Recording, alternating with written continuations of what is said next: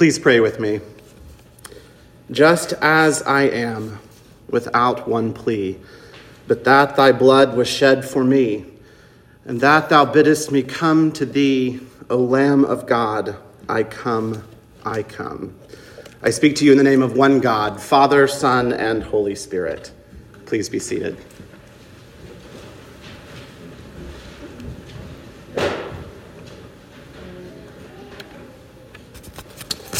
Do lyrics ever stay with you? One song I find myself continually drawn to is a 2011 single, Shake It Out, released ahead of Florence Welch and her band, Florence and the Machine's second studio album, Ceremonials. In the writing process, Florence notes that she came to the studio that morning feeling stuck, and that this song came to her from a place of remembering to shake yourself out and things will end up okay. For me, some of the most poignant lyrics are as follows I have been a fool and I've been blind. I can never leave the past behind. I can see no way, I can see no way. I'm always dragging that horse around. All of his questions, such a mournful sound. Tonight, I'm to bury that horse in the ground because I like to keep my issues drawn it's always darkest before the dawn. It's always darkest before the dawn gets me every time. Light is just on the other side of darkness. John's gospel begins with a prologue, and in it is an, an astonishing claim is made. In the beginning was the Word, and the Word was with God, and the Word was God. He was in the beginning with God. All things came to be through him, and without him, not one thing came into being.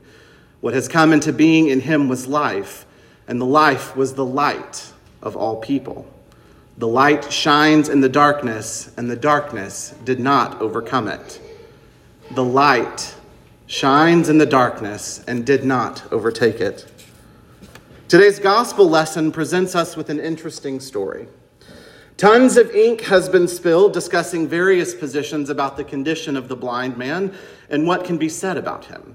Things about sin, about blindness, both literal and metaphorical, about miracles, about how societies divide themselves, the barriers we erect for those not just like us, and so on and so forth.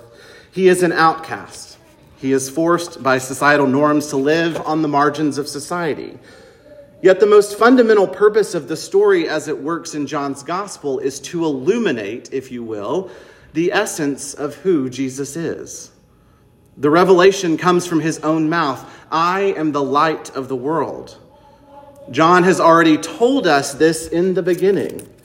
And we need always to remind ourselves that whenever Jesus utters the words, I am, we are meant to recall the sacred moment of self revelation in Exodus chapter 3 with Moses and the burning bush when he asked, Whom shall I say sent me?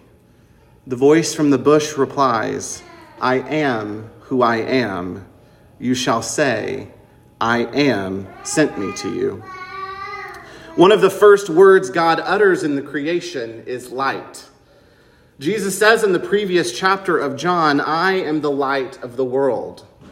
This pericope, however odd and complex it may seem, story, uh, this story sheds light on what just what it means. And what it means is justice for all people and the need to respect the dignity of every human being. In Victor Hugo's Les Miserables, the protagonist, Jean Valjean, is forever called by his prison number, 24601, a person reduced to a number the stage version of the story depicts prisoner 24601 as a complex character. Is he a thief, plain and simple?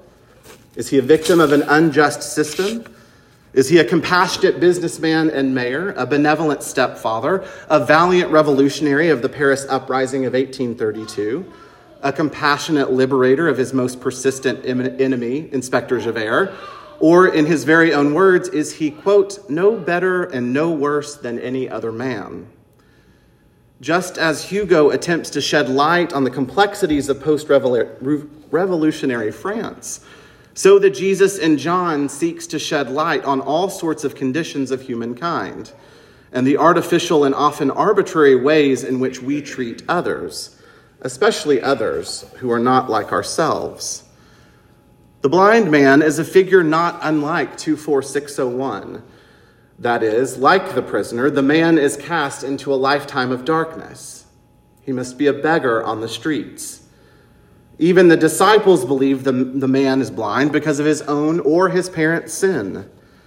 Note here, though, that the man does not seek the healing. He is so marginalized that he does not even have a name. Jesus states that he is the light of the world, and as long as he is in the world, there is work to do. By giving the, giving the man sight, he brings light into his eyes and has forever changed the man's entire constitution. After Jesus restores the man's sight, he seeks to shed light on the real sin that exists in the world. For the man is not a victim of his own sin or that of his parents. Rather, he is the victim of an entrenched system of fear that declares some people unclean. We watch and we listen as all those people in societal institutions expected to support the man born blind just step away. They recoil, even though now he can see. His own parents disown him. The Pharisees chastise him. The neighbors pretend he is not the same man. All of these societal systems meant to be a support just collapse until the most astonishing moment when the blind man becomes not only his own advocate, but defends Jesus against all criticisms, as now he begins lecturing the Pharisees, the doctors of the law of Moses. He whose being has had no standing whatsoever in the community when the story begins is now the one who is exhorting them, the arbiters, the arbiters of religion, to see, to actually see the light of the world the Word that was with God and is God. Leave it to the humans to get it wrong, though. The miracle is not that the man can see. The scandal is not that the Sabbath has been broken. The miracle, in one part, is the fact that Jesus is the light of the world that can turn the darkness of the blindness and the darkness of rejection and persecution into light. But more than that, the story is meant to demonstrate that we can also be people of light. We too can turn darkness into light. Just as Jesus changed the life of the Samaritan woman that we heard about last week by giving her dignity, giving her purpose, and giving her a new identity, so then can the blind man be given a new lease on life simply by being himself. Anyone the neighbors, his parents, the Pharisees, whomever, could have granted the blind man more purpose in life, made him more of an integral part of the community rather than writing him off as an outcast. It is Jesus who is the one who says, There is something you can do for me.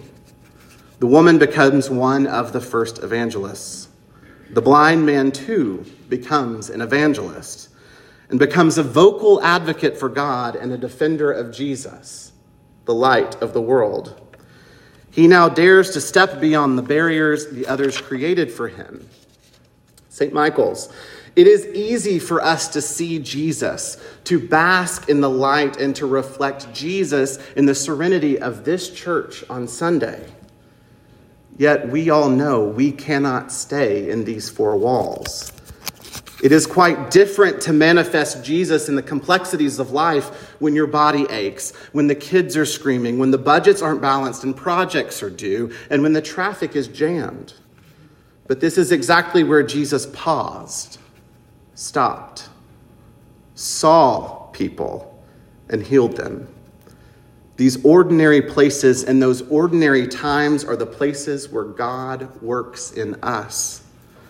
If the Samaritan woman at the well, the blind man, and 24601 can do God's work so effectively, what are we being called to do?